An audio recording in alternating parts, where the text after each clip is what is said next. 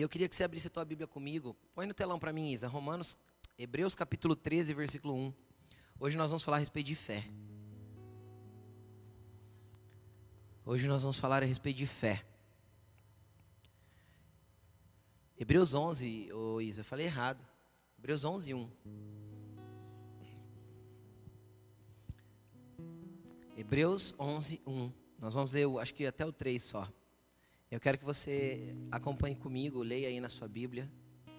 Senhor, eu apresento essa palavra. Fale conosco, Jesus. Aumenta a nossa fé.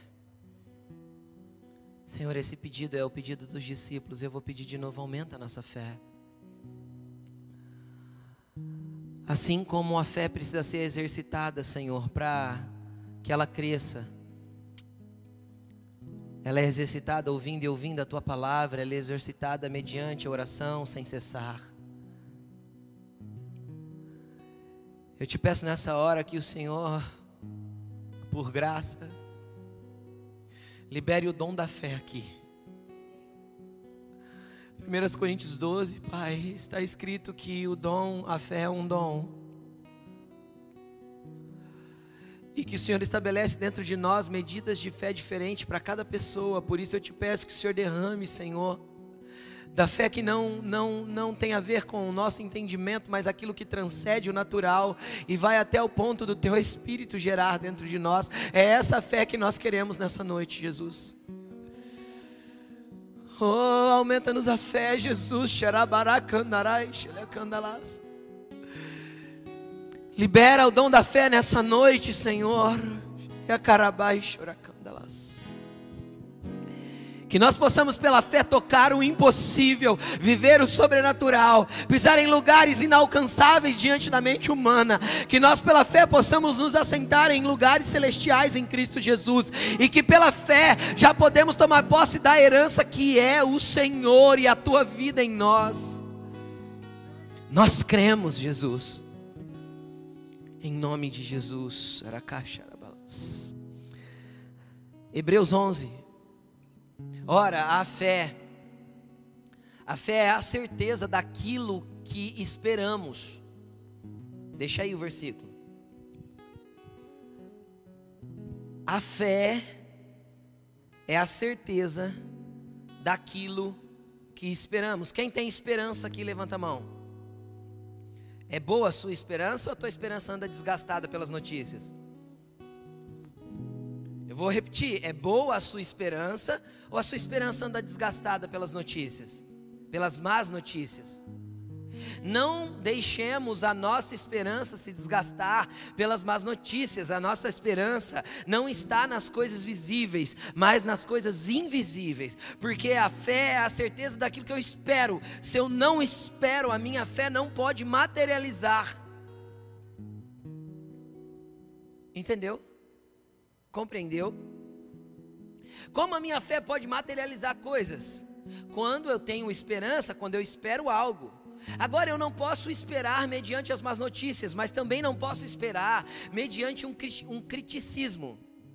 Aquele negócio que você cria a sua própria crença e espera baseado na sua própria crença. Quem está entendendo o que eu estou falando? A minha fé precisa estar pautada em dois lugares: na palavra de Deus e na bondade dEle, para cumprir a palavra dEle entendeu? Na fidelidade dele para cumprir a palavra dele. Sabe qual palavra que Deus disse que não se cumpriu?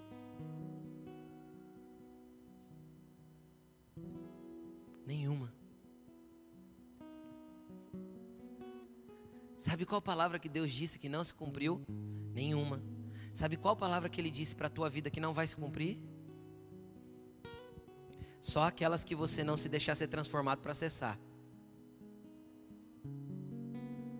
Pode ser que a sua geração até viva o que foi prometido para você. Mas se nós não nos deixarmos estarmos prontos para acessar o lugar da promessa, o lugar da, daquilo que nos estimula a ter esperança, nós não tocaremos aquilo que o Senhor prometeu. Só que a esperança precisa nos mover para um lugar de ter certeza que ela vai acontecer. Porque a fé é esperar é ter certeza daquilo que eu espero. Amém, gente? E às vezes essa certeza falha. Às vezes essa certeza fraqueja. Às vezes essa esperança se, se esvai, vai embora. E aí você precisa do auxílio do Espírito Santo, nós precisamos do auxílio do Espírito Santo para saber que nele, no Espírito Santo, existe um dom chamado dom da fé. Quando a minha fé fraquejar no ambiente natural, quando a minha fé é exercitada, fraquejar, eu tenho o Espírito Santo dentro de mim que pode me dar o dom da fé, que transcende o meu exercício de fé. Amém? E a fé também é a prova das coisas que ainda não vemos. Como eu posso ter prova daquilo que ainda não vejo? Pela fé. Você ainda não vive, mas você tem certeza que você vai viver. Por quê? Porque Deus disse. E porque você está trabalhando para acessar essa promessa. Então eu continuo crendo. Versículo 2: Pois foi por meio dela, da fé, que os antigos receberam bom testemunho. Falaram bem dos antigos. O próprio Deus, Deus falou bem dos antigos porque eles tiveram fé. Porque eles se posicionaram mediante a fé para serem transformados e alcançarem as promessas. E versículo 3: Pela fé, entendemos que o universo foi formado pela palavra de Deus. Ah, consegue entender que o Deus que você serve, o Pai que você tem, o Deus que te alcançou pela graça, é o mesmo Deus que disse: haja e ouve. Você entende que Ele é o mesmo Deus que você não pode perder as esperanças, porque aquilo que não existe na sua vida, Ele simplesmente pode dizer: haja e haverá. Aquilo que ainda não é na sua vida, ele simplesmente pode dizer: haja e será. Porque Deus não cria a partir de coisas pré-existentes, mas Ele cria a partir do nada, sem ponto de referência. Consegue entender o tamanho do poder criativo do teu Deus? Então, quando ele nos promete coisas e nós olhamos para nós mesmos, nós falamos assim: é impossível. Ele sabe que é impossível. Porque o Deus do impossível cria a partir do inexistente. Então, se você se sente incapaz, se você se sente inapto, se você se sente desestimulado, se você olha para você mesmo e vê que você não vai alcançar, cara, é nesse lugar o lugar mais propício para Deus criar. É a partir do vácuo do nada que Deus manifesta tudo de quem Ele é.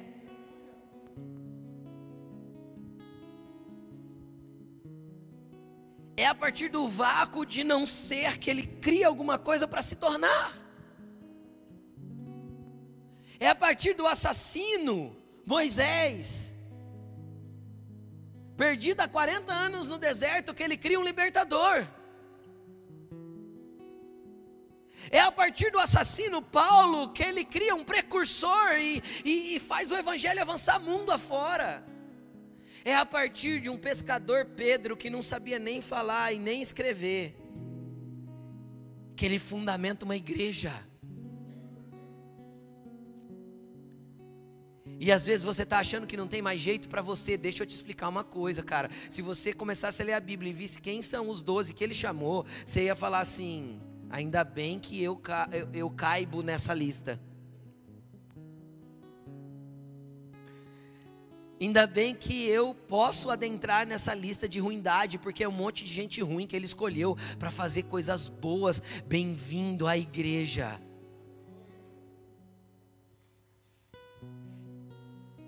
Jesus quer fazer a partir da tua vida coisas que você nunca imaginou viver. Jesus quer fazer a partir da tua vida coisas que você nunca pensou em fazer. Jesus quer mexer na tua vida, porque Ele é especialista em criar a partir do nada. Lembrei de uma coisa aqui agora, olha que interessante. Eu ouvi alguém dizendo isso, vou replicar. Deus manifestava o seu poder no deserto o tempo inteiro, não manifestava? Ah, precisa de comida, manda maná. Ah, precisa, quero carne, manda codornas, codornizes. Ah, precisa de água, tira água da rocha. Isso é poder de Deus ou não é poder de Deus? É poder criativo ou não é poder criativo? É. Porém, Deus falou assim: olha, eu quero que vocês façam uma arca de madeira, uma, um caixote de madeira, revista ele de ouro por dentro e por fora. Coloque duas alças compridas presas em argolas. Vai imaginando, uma caixa quadrada, 1,20m, acho que é, por 60, 70 de largura.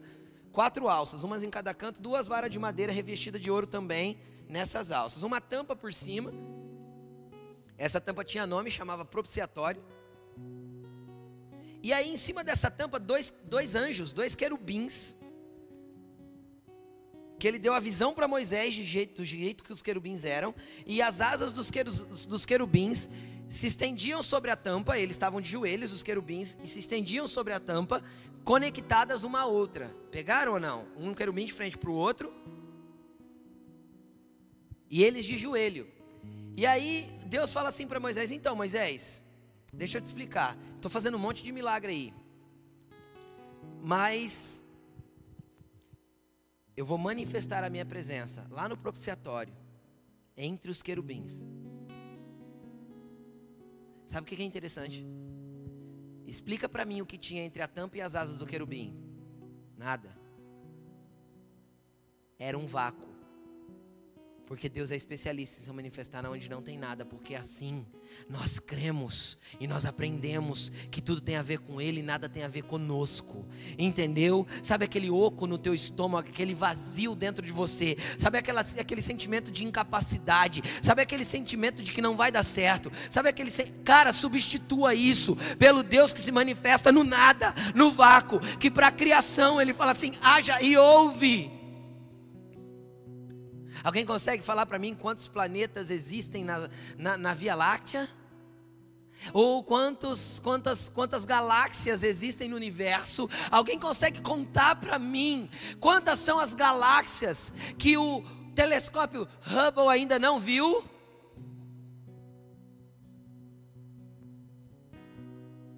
Tudo ele que fez, pela palavra do seu poder.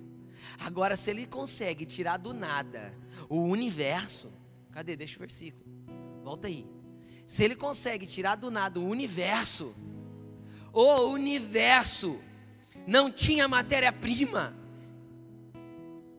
Ele é a matéria-prima criadora daquilo que ele pode fazer na tua vida. Você entendeu? Só basta crer, se render e continuar.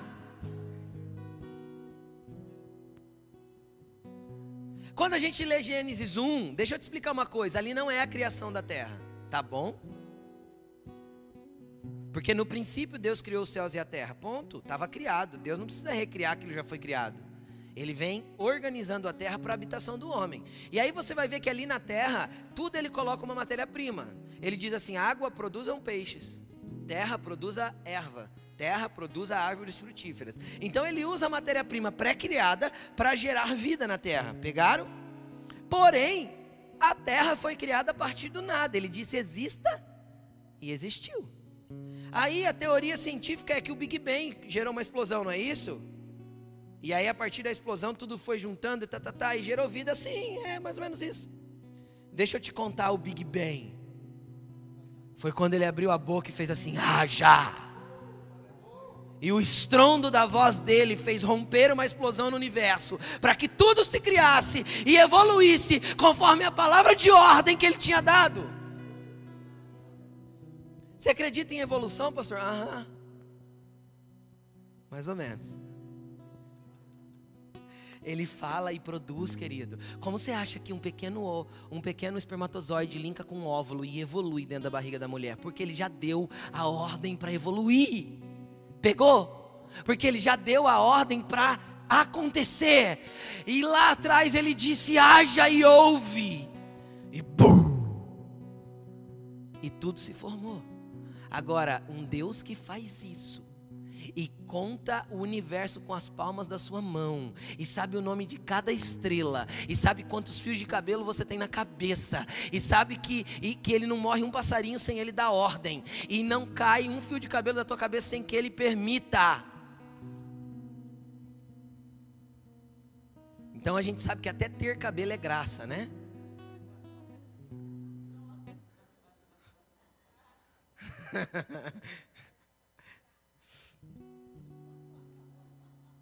Até ter cabelo é graça.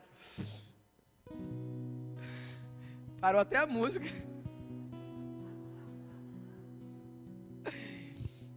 Cara, Ele é o mesmo Deus que pode fazer acontecer na tua vida coisas impressionantes e sobrenaturais. Deixa eu te explicar uma coisa. Eis aqui a prova viva de que isso pode acontecer. Você pode me conhecer hoje. Na escola eu sequer apresentava um trabalho em sala de aula. Você consegue entender? Porque eu tinha vergonha. Você entendeu? O dia que Jesus me mandou ensinar, eu falei para o Senhor, Senhor, eu queria que as pessoas tivessem no coração aquilo que eu tenho. Ele falou assim: ensina elas. Eu falei, Senhor, eu não sei. E ele sabia que eu não sabia. Então ele começa a gerar da onde? Do nada. Então não tem problema que você é um nada. É mesmo. Sem a graça dele você não é nada, mas com a graça dele você tem um pai. E aí você é herdeiro. Digno de receber as promessas e de crer nelas, para que tudo se materialize no tempo dele. Tua vida não parou aí onde você está achando que ela está parada, cara. Com Deus você pode fazer muito mais. Eu sei que esse lugar que eu estou vivendo hoje com o Senhor é apenas a transição de um outro lugar que Ele quer me levar. De um lugar mais perto dele, maior, a nível de tocar vidas, mas isso tem a ver com eu deixar um espaço vazio para ele entrar e criar do nada. O problema é que a gente se preenche de tantas coisas, achando que Deus tem que fazer através disso. Deus gera pela fé.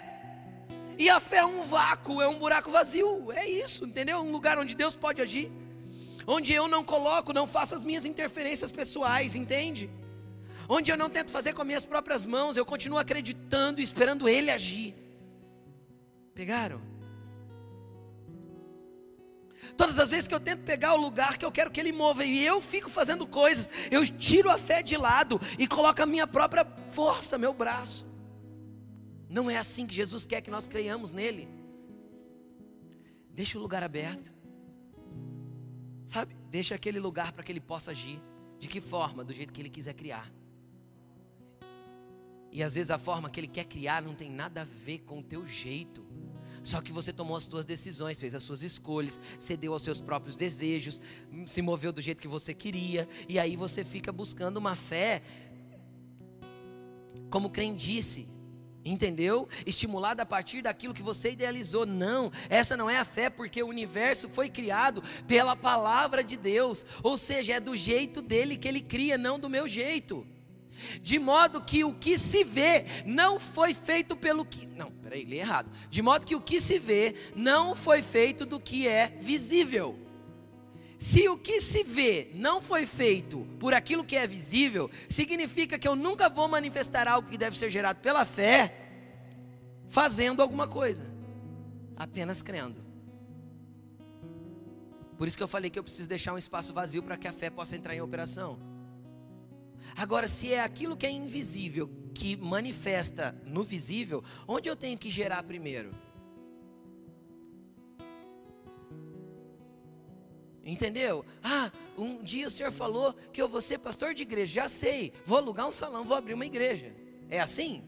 Não, eu gero no invisível primeiro, eu manifesto no espiritual primeiro. Se Deus diz que você vai tocar as nações, querido, traga as nações para dentro do ambiente espiritual primeiro. Chama a existência aquilo que não é como se já fosse, porque é assim que Deus se move.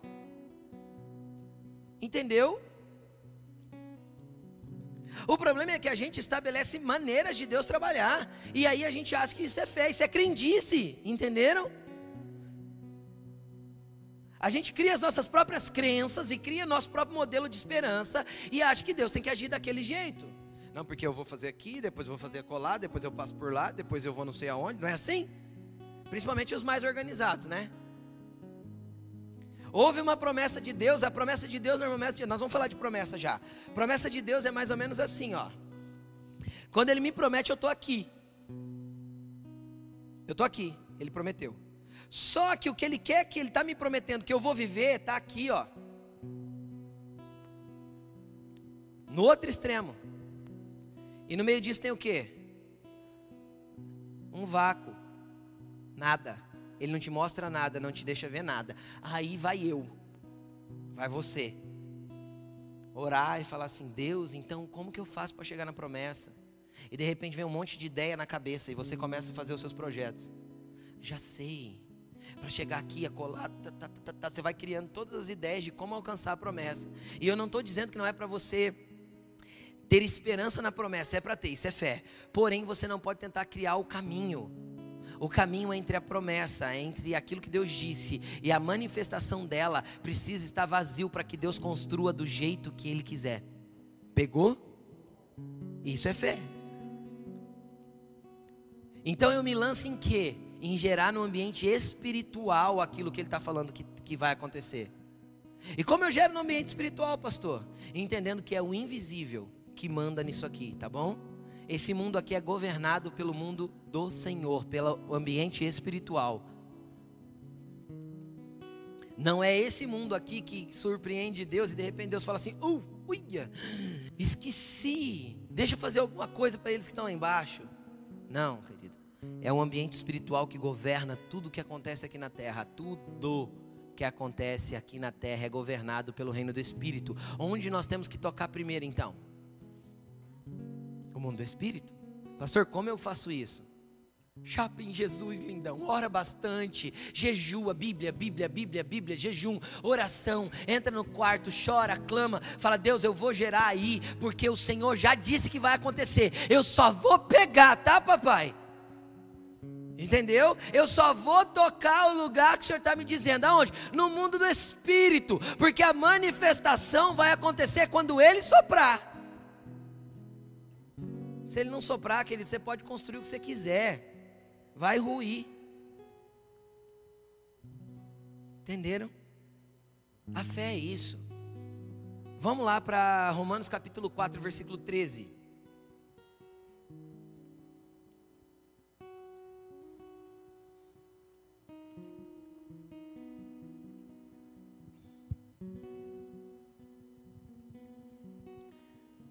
Para ficar bem contemporâneo, o que eu quero ler nesse texto, preste atenção. E eu aconselho, quando você ler a Bíblia e não entender, é, ler os textos de Paulo e não entender o que ele quer dizer a respeito da lei, quando você vê escrito lei, substitua a palavra lei pela palavra regra, que vai fazer mais sentido para você. Vai fazer mais sentido para a nossa geração. Tá bom? Então vamos lá. Não foi mediante a, as regras que Abraão e a sua descendência receberam a promessa. Não foi mediante regras humanas. Entenderam? Não foi mediante seguir coisas. Ah, faça isso, faça aquilo, faça aquilo. Nossa, estou fazendo tudo direitinho. Quem aqui já orou no momento de dificuldade? Orou assim: Deus, estou fazendo tudo certo, as coisas estão dando tudo errado. Você já não orou assim? É porque todo certo que nós fazemos não é tudo certo, porque não é mediante as regras. Pegaram? Entenderam? O que, era a lei? Eram as regras dos judeus. Por isso que eu gosto de usar o termo regras, porque regras fica claro para esta geração entender. Não foi mediante as regras de religiosidade, as regras de fé, as regras de instrução que Abraão e a sua descendência receberam a promessa. Não foi. De que ele seria o herdeiro do mundo, mas mediante a justiça que vem pela fé. E aí, continuando, 14. Pois, se os que vivem pela lei, pelas regras, são herdeiros, a fé não tem valor. E a promessa é inútil. Quem acha aqui que a promessa de Deus é inútil? Ninguém, né? Agora deixa eu reformular a pergunta. Se você não vive aguardando a promessa, a tua fé está sendo inútil. Pegou? Se você não vive aguardando o que ele prometeu, é inútil a sua fé. Não é fé. Porque você abandonou a palavra de Deus para acreditar que as circunstâncias atuais fazem mais sentido do que a promessa que ele deu. Então você já caiu da fé, já abandonou a fé. Porque você perdeu a esperança naquilo que o próprio Deus disse. Como eu posso duvidar do que o próprio Deus disse? E aí ele continua. Porque as regras produzem ira. E onde não há regras, não há transgressão. Eu não transgrido regra nenhuma se não tiver regra nenhuma. Ok? Só tem transgressão de regras onde eu sigo regras. Pegaram? Entenderam? Então vamos continuar. Nós vamos chegar onde a gente quer. Portanto, a promessa vem pela fé. Pastor, o que, que promessa tem a ver com fé? Tudo. Tudo, tá vendo que a promessa vem pela fé? A promessa, ela vai gerar uma coisa que demanda da fé para a promessa vai gerar uma coisa que demanda continuidade na nossa fé, a esperança. Toda promessa gera esperança. Sem esperança eu perco minha fé. E sem promessa não tem esperança. Vocês entendem que uma coisa está ligada à outra? Se eu não tenho um lugar para chegar, uma promessa, eu não tenho esperança, eu estou indo para lugar nenhum. E quem está indo para lugar nenhum não precisa ter fé em Deus, porque só está caminhando aleatoriamente na vida. Não tem um objetivo, não tem aquilo que Deus falou que vai acontecer para alcançar. Então a promessa gera esperança, a esperança é o nutriente da fé, é a certeza daquilo que eu espero. Então a fé ela é alimentada pela esperança. E a esperança é alimentada pela promessa. E aí você pode estar pensando, pastor, eu não tenho promessa nenhuma de Deus, o que é que eu faço? Só ler a Bíblia. Tem um monte de promessa na Bíblia que é para todos os filhos. Quem precisa de bênção aqui? Levanta a mão. Olha aí. A Bíblia diz que você já é abençoado com todas as sortes de bênçãos nas regiões celestiais em Cristo Jesus. Onde está mesmo? As bênçãos? Nas regiões celestes. Então, pela fé, você toca os lugares celestiais e a bênção é liberada. Entenderam? Eu já sou abençoado porque já está lá. Eu só não acessei. Então, tudo que eu preciso e todas as promessas que eu preciso, a Bíblia já tem. E eu posso, obviamente, ter muitas promessas específicas sobre a minha vida. Porém, é esse lugar de acesso, de tocar alguma coisa, que me gera esperança. Senão a vida seria sem sentido e inútil. É aquela vida de comer, comer, trabalhar, engordar, casar e morrer. Entendeu o que eu quero dizer? Não faz sentido. Eu vivo para o nada. E aí ele diz o seguinte: Portanto, a promessa vem pela fé, para que seja de acordo com a graça, e seja assim garantida a toda a descendência de Abraão, não apenas aos que estão sob o regime da lei, mas também aos que têm a fé que Abraão teve. Ele é o pai de todos nós. Sabe o que está falando aí? Está falando que nós somos herdeiros junto com Abraão, porque pela fé ele se tornou nosso pai, apesar de não termos descendência humana com ele porque ele deu exemplo do que é crer pela fé.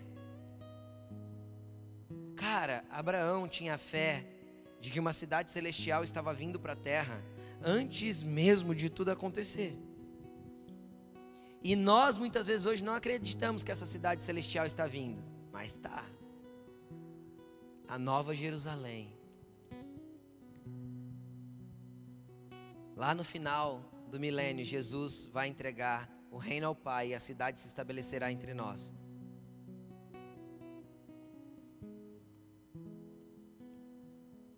Essa cidade é top, gente. Vocês imaginam uma cidade com 2.400 quilômetros de largura, 2.400 quilômetros de comprimento Uma cidade. São Paulo é um bairro. E 2.700 ou 400 quilômetros, 700, não me lembro, de altura. Pastor, que cidade é essa? Não sei, é ela que está vindo para nós. Ela vai ser a sede do governo dos reinos da terra. Pastor, você crê nisso?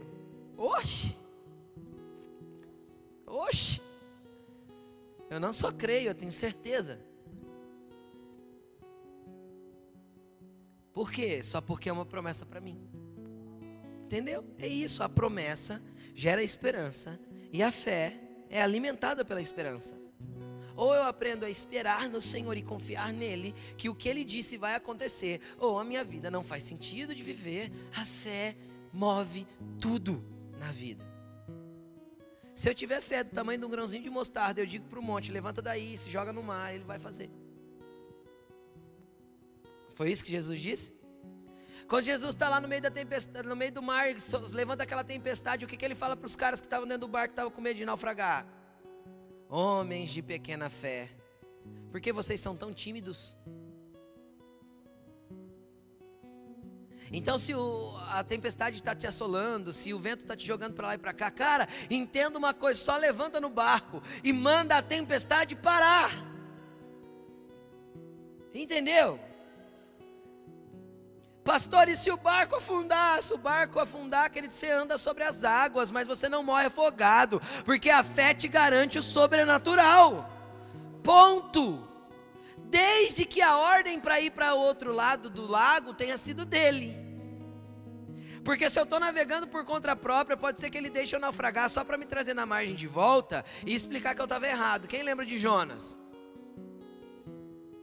A ordem para ir para Tarsis não era de Deus. A ordem de Deus era para Nínive. Aí ele foi para Tarsis. Aí ele pegou um navio para Tarsis. Navio afundou. Deus ia intervir naquele navio? Navio não afundou. Ele foi jogado no mar antes do navio afundar. Estou falando errado aí. Por que, que ele foi jogado no mar? Para o navio não afundar. Porque ele era o problema daquele navio. Porque ele estava em desobediência indo na direção errada do que Deus queria. Ponto. Entenderam? Se eu estou indo na direção que Deus mandou, eu vou chegar do outro lado. Se eu não estou indo, ele vai me trair de volta. Nem que seja no vento da baleia. Aí a baleia vai lá na beira da praia, três dias depois vomita Jonas. Olha que delícia. Aí ele vai para Nínive. E ele vai para Nínive e prega. Pregador desobediente, né? Deus já sabia que ele fugiria. Deus sabe quando a gente erra. Consegue entender ou não? Só que ele tem uma, uma maneira de nos resgatar. Cara, Jonas, três dias depois pregou e 120 mil pessoas se renderam a Deus. Você consegue entender isso? Já, alguém já pregou aqui 120 mil, 120 mil pessoas se renderam a Deus? Nem eu. Então Jonas foi bem mais usado que nós. Mas três dias antes ele tinha desobedecido Deus descaradamente. Cara, a graça te resgata, Deus te traz de volta. E se você está indo para a direção errada, mas é de Jesus, Ele vai te pegar. E não tem escape. Porque a graça tem garras de amor. Entendeu? E Ele vai te trazer. Para quê? Só para resgatar a tua fé. Falar assim: não era essa direção que eu tinha para você, vem cá, deixa eu te apontar de novo. Vou te dar uma promessa para você criar uma esperança, para que a sua fé se estique dentro dessa esperança. E aí ele continua dizendo, versículo 17: Como está escrito, eu o constituí pai de muitas nações. Ele falou isso para Abraão. Ele é o nosso pai aos olhos de Deus, em quem creu, o Deus que dá vida aos mortos e chama à existência as coisas que não existem.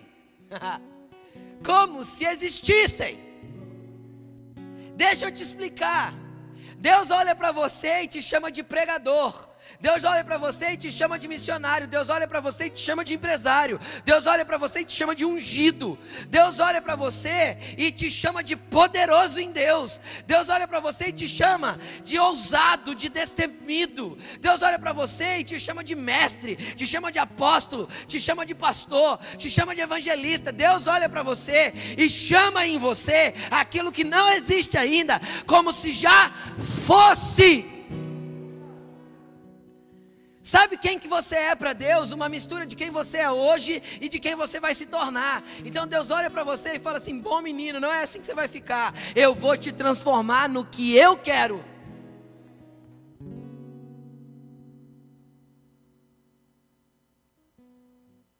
E por que você duvida ainda? E por que você parou de crer? E por que você tirou os olhos da promessa? E por que você voltou para as práticas ilícitas, para a sujeira que te, que te corrompe por dentro? E por que você desistiu do que Deus estava falando que você viveria? Ai, pastor, faltou força. Não, faltou vontade. Faltou posicionamento. Sim, faltou. E como que eu consigo isso? Mais uma vez.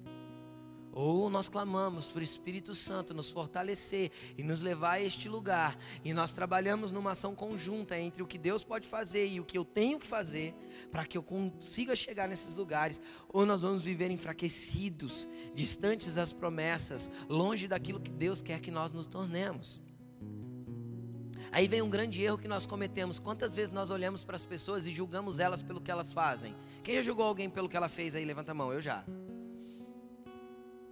E aí Deus olha e fala assim: então, você está julgando ela pelo que ela faz, eu conheço ela pelo que ela se tornará. Consegue entender? Eu conheço ela pelo que ela vai se tornar. Eu conheço ela por aquilo que eu vou fazer nela. Imagina Jesus olhando para Pedro, cara, e chamando ele no barco. Imagina Jesus olhando para Judas, o Zelote. É Judas, né? Simão. Falei errado, gente. Simão, Zelote. Sabe o que era um Zelote? Era tipo um revolucionário da época. O cara que queria quebrar tudo, hum, desbancar o Império Romano e na, na, na bala, na força. Imagina, bom, eu não preciso imaginar. No livro de Mateus isso é retratado. Jesus vai comer com Mateus e o povo fica metendo pau nele que ele come com pecadores. Jesus sai dali e chama Mateus para ser discípulo dele cara era cobrador de imposto, cara. Ninguém era mais corrupto nos dias de Jesus do que cobrador de imposto. Jesus fala: Mateus, vem. Você é um corrupto hoje, mas eu vou te transformar num servo meu. Vou quebrar tudo que tem aí dentro, Mateus. Não vai sobrar resto de, de cobrador de imposto aí. Eu vou fazer você de novo. Pode vir, Mateus. Só que ele deixa a coletoria. Ele deixa o lugar de cobrador de imposto. Percebe a diferença? Deus transforma uma prostituta na beira da morte numa mulher que ficou como emblemática na Bíblia, Maria Madalena. Acabou, cara, acabou. É assim que ele faz. Vá e não peque mais. Vá e não peque mais, porque você está a caminho de se tornar aquilo que eu disse que você será. Aquilo que está escrito desde a eternidade que eu estabeleci para você ser. É assim que Deus faz. Porque Ele chama aquilo que não existe como se já existisse. E eu tenho certeza que muita gente vai chegar na presença de Deus, e aí é só uma configuração dos meus pensamentos. A pessoa vai chegar diante de Deus lá e vai falar assim: na hora que morrer, né, gente? Entende ou não? Ou no dia que Jesus voltar. Chegar lá diante de Deus, olá, Senhor. Ele vai olhar, tipo, vou dar exemplo de mim. Olá, Rodrigo, empresário. Eu ia falar: Não, Senhor, não fui empresário, não. Fui pastor. E aí ele vai falar assim: Então, mas não era esse o meu plano para você, que você fez do teu jeito. E da tua forma você construiu a tua vida, apesar de sempre estar comigo. Então, pela graça eu te alcancei, mas você não viveu a plenitude do propósito. Não viveu a plenitude da promessa, porque você se desviou para ir para Tarsis ao invés de ir para Nínive. Pegaram? Então é importante que você saiba no Senhor o que Ele quer de você. Isso tem a ver com as promessas que estão ligadas sobre a sua vida. Pastor, eu não sei o que Jesus quer de mim. Cara, lembra as palavras proféticas que você já recebeu. Na verdade, você deveria anotar todas, com detalhes. Lembra cada palavra profética que ele falou, tem a ver com o propósito que ele quer que você desenvolva.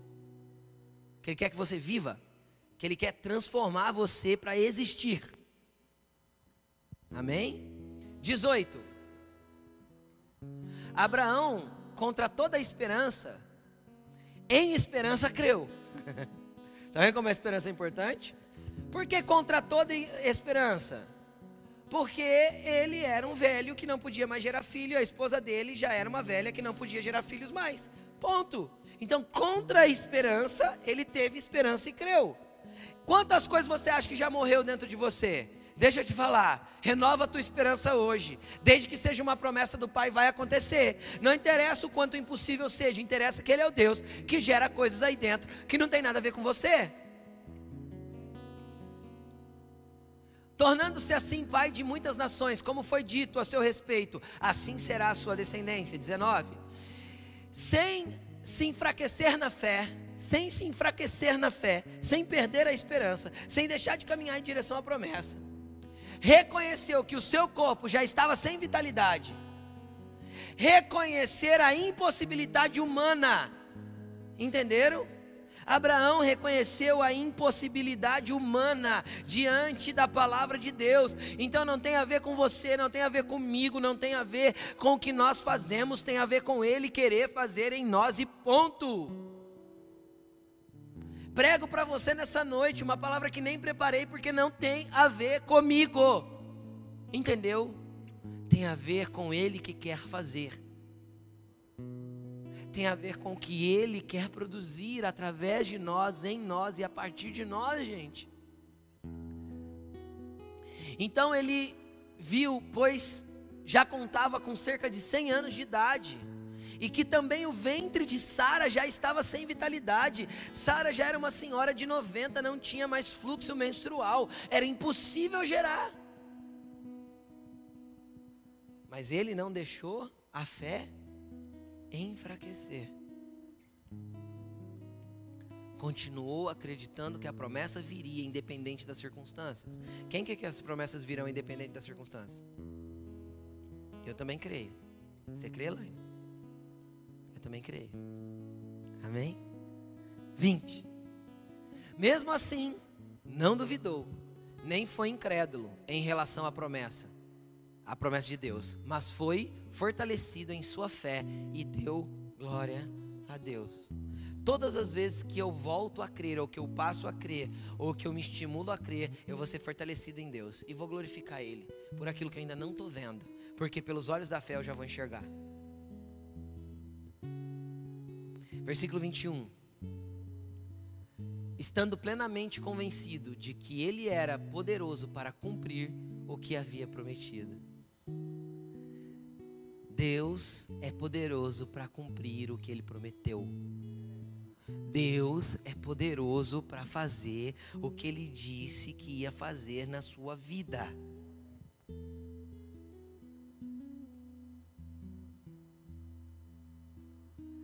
Coloque de pé, eu não vou pregar mais.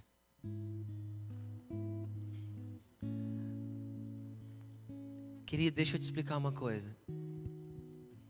Você precisa crer em todas as palavras que Ele já liberou para a tua vida. Existem promessas sobre a sua vida.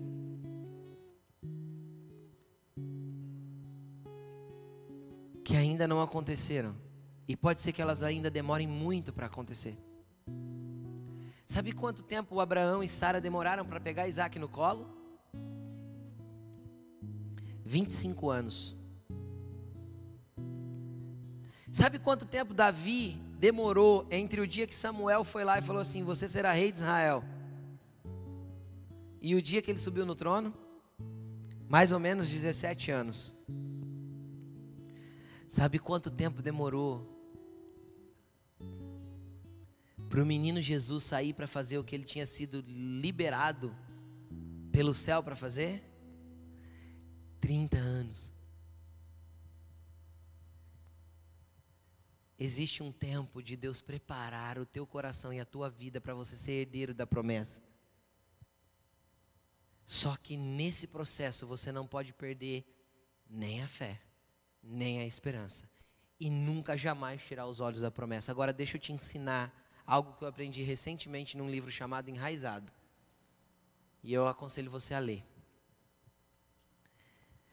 Eu tenho que aprender a crer tanto na promessa, que ela é a base da minha oração no Senhor. Então eu olho para mim e vejo no meu corpo impossibilidade, nas minhas forças incapacidade. Mas eu olho para a promessa e vejo nela esperança e tenho fé. Então eu oro a promessa. Eu oro dizendo: Senhor, o Senhor disse que eu seria. Senhor, o Senhor disse que eu viveria. Senhor, o Senhor disse que eu tocaria.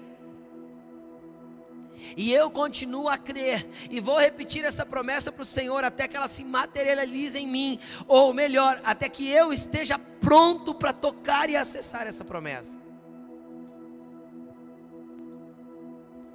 Então nessa noite eu clamo para que o Espírito Santo volte a gerar fé em você. Deixa eu te explicar, Deus não desistiu de você. Deus não desistiu de fazer de você a vontade dele. Para de fugir.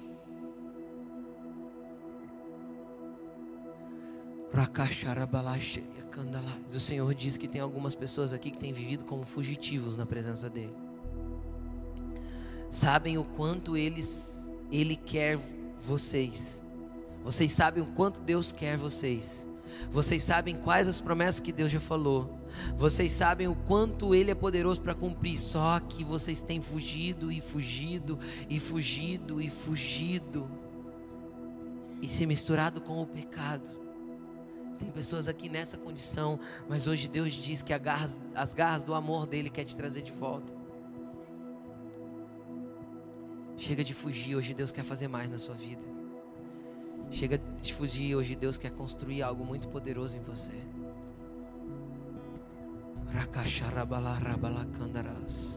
Espírito Santo, a fé é um dom. Nós pedimos que o Senhor venha liberar fé sobre nós, Senhor. Nós pedimos que o Senhor venha liberar fé sobre nós. De forma bem prática, preste atenção. De forma bem prática. Pastor, o que, que eu vou fazer para que eu volte a ter fé? Primeiro ponto. Você precisa ler a palavra de Deus para ter esperança daquilo que Deus fala a teu respeito. Segundo ponto, você deve orar sobre cada promessa que você encontrar na palavra de Deus, crendo que você é herdeiro daquilo. Entenderam? Terceiro ponto, e aí eu não estou dando a nível de importância, todos são importantes, tá bom? Não é um, dois, três. Todos têm a mesma importância. O Espírito Santo tem o dom da fé nele. E o Espírito Santo que tem o dom da fé nele está dentro de você. Então você vai falar: Espírito Santo, explode o dom da fé aqui dentro de mim e me faz crer como nunca criei. Que mais, pastor? Quarto ponto, quarto ponto. A fé vem se não por ouvir e ouvir a palavra de, de Deus. Então ouça, ouça, leia, leia, leia livros, escute a palavra no YouTube, cresça em Deus, aprenda a palavra de Deus. Quinto ponto, a Bíblia diz: Edificai a vossa santíssima fé, orando constantemente no Espírito. Mantenha-se em conexão com Deus constantemente, que a tua fé será acrescida, acrescentada, aumentada, edificada.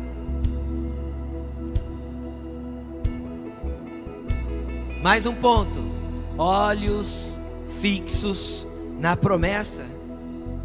Chame a existência aquilo que não é e traga, porque o Deus Criador é o Deus Criador do nada. Então, se você se sente um nada, é aí que Ele quer criar.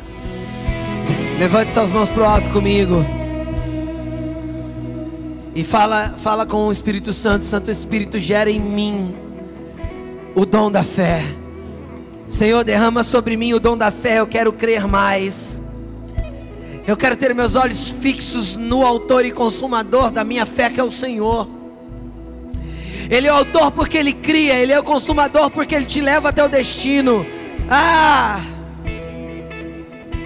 É Ele que faz tudo, então se renda a Ele, se renda à palavra dele e fala: Senhor, aumenta a nossa fé, como os discípulos clamaram para Jesus.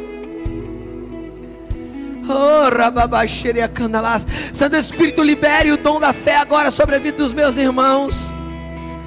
O Senhor diz que pela fé alguns ainda vão ser curados que não sentiram o seu corpo se movendo na hora que nós oramos, mas essa cura será progressiva porque a tua fé entrará em ação. Hey! Nós temos a promessa, Ele levou sobre Ele todas as nossas dores e enfermidades. Então mire a promessa e caminhe em direção a ela.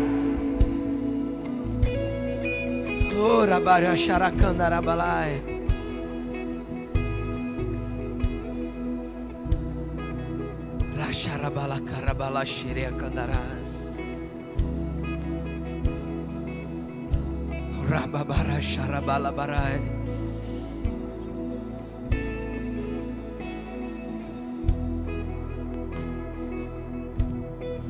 Igreja, entenda algo. A fé por si, ela tem o poder de gerar. A fé gera algo. E muitas vezes nós temos fé, mas a fé da forma negativa. Muitas vezes nós acreditamos tanto nas mentiras de Satanás, nós acreditamos tanto naquilo que é fora da verdade da palavra do Senhor, que isso também chama fé. Então nós podemos ter uma fé divina, uma fé que procede do coração do Senhor, que vem Senhor, como também podemos ter uma fé negativa. E nesses dias de deserto que nós, a humanidade, estamos passando, nós somos muito estimulados a ter uma fé negativa. A crer que haverá picos terríveis onde muitas pessoas morrerão. Mídia estimulou muito a nossa fé, não só a mídia. Entenda algo. Deus quer trabalhar para que os seus filhos, e Deus trabalha, o Espírito do Senhor trabalha, a palavra do Senhor nos chama a andar em fé. Da mesma forma, o nosso adversário, porque não quer que a gente alcance aquilo que Deus quer que a gente alcance, porque sabe do poder de gerar que existe na fé. Ele produz em nós, através de meios, uma fé negativa. Por que, que alguém que sofre de síndrome do pânico sente no seu físico aquilo que a sua mente está dizendo que ele está sentindo? Por que, que quando uma pessoa dentro de uma crise de síndrome de pânico, ela chega no médico e não há um diagnóstico, não há, não há nada de errado com o seu, seu coração, não há nada de errado com a sua pressão, mas ela está com sentindo o seu, o seu peito, seu batimento descompassado. Ela está sentindo que a sua cabeça vai explodir. Ela está toda gelada e suando, mas não há um diagnóstico. O seu corpo está funcionando perfeitamente, porque Satanás gera uma fé, gera uma crença de que algo está acontecendo com o seu físico e o seu corpo começa a colapsar mediante a essa mentira. E isso acontece muito nas nossas vidas. O Espírito do Senhor trabalha para que tenhamos fé, e o Espírito das trevas trabalha para que tenhamos fé. Mas não na fé na palavra, não na fé naquilo que é verdadeiro, realmente verdadeiro, mas fé naquilo que Ele está querendo liberar sobre as nossas vidas, porque a fé tem o poder de gerar.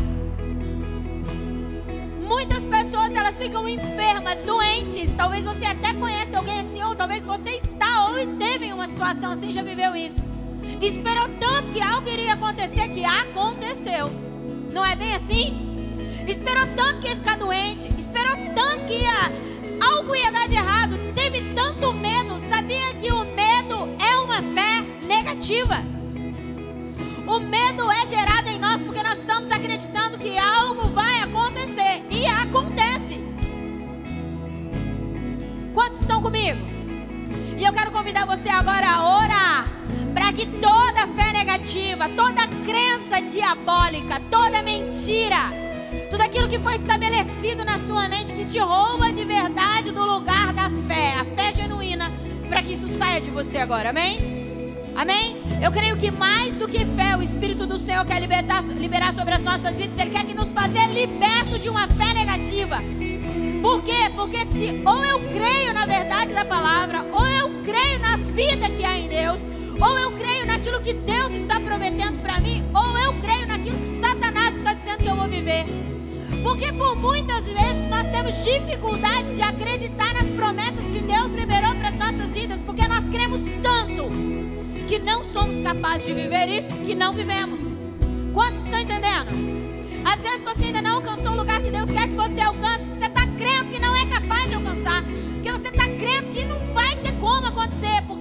está olhando com os olhos de uma fé negativa, algo maligno, algo diabólico.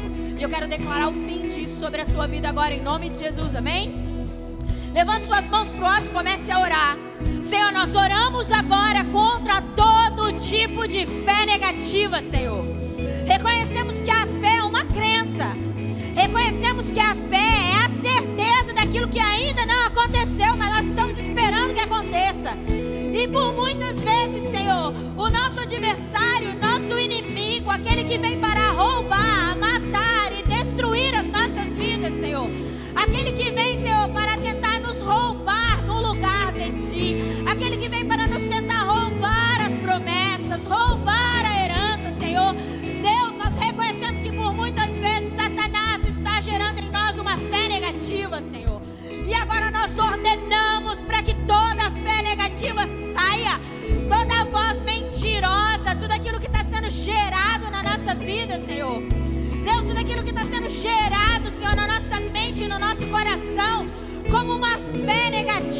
Senhor, como uma fé mentirosa, Senhor. Tudo aquilo que está sendo sustentado pelo medo. Pai, nós reconhecemos que o medo é uma fé, Senhor, de que algo ruim irá acontecer. Deus, todo, toda, toda a fé que tem sustentado a ideia da incapacidade, Senhor. A ideia, Senhor, de que o Senhor não nos ajudará a viver aquilo que o Senhor tem para nós. Que isso saia das nossas vidas agora. Que isso saia das nossas vidas agora. Senhor, nós ouvimos uma palavra sobre o cumprimento da promessa, nós ouvimos uma palavra sobre fé. E nós queremos colocar agora todo tipo de barreira, Senhor. Todo tipo de barreira, seja por uma fé errada, uma fé, Senhor, negativa,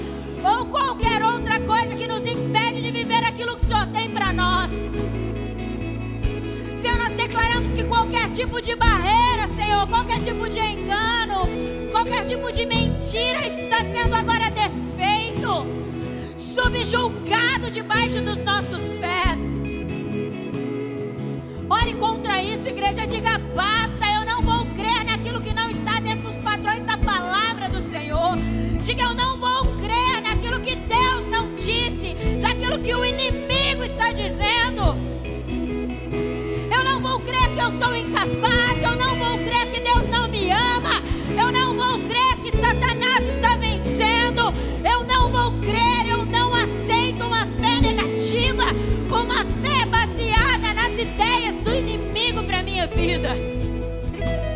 sate chambara la basu cora la yas.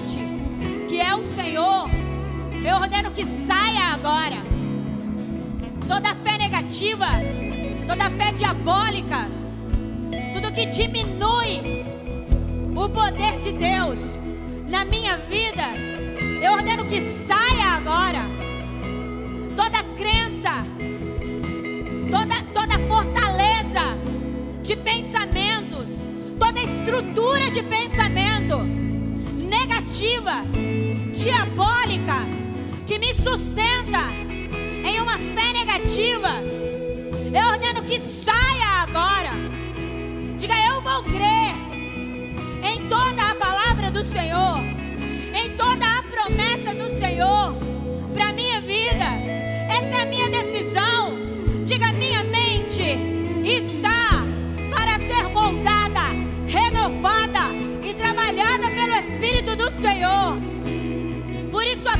aquilo que vem do Senhor eu recebo, e só isso permanecerá sobre a minha vida e sobre o meu coração. Diga, eu fecho agora todo tipo de porta de acesso ao inimigo com uma fé mentirosa, uma fé negativa, toda porta de entrada, seja pelo medo,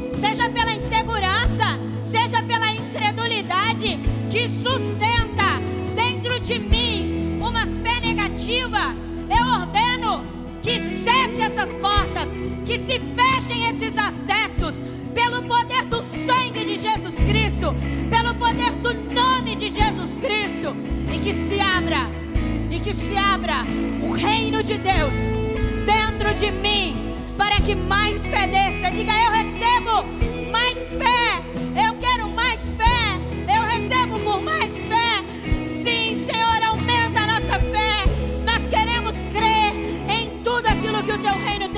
nossas vidas, Deus, em nome de Jesus. Aleluias.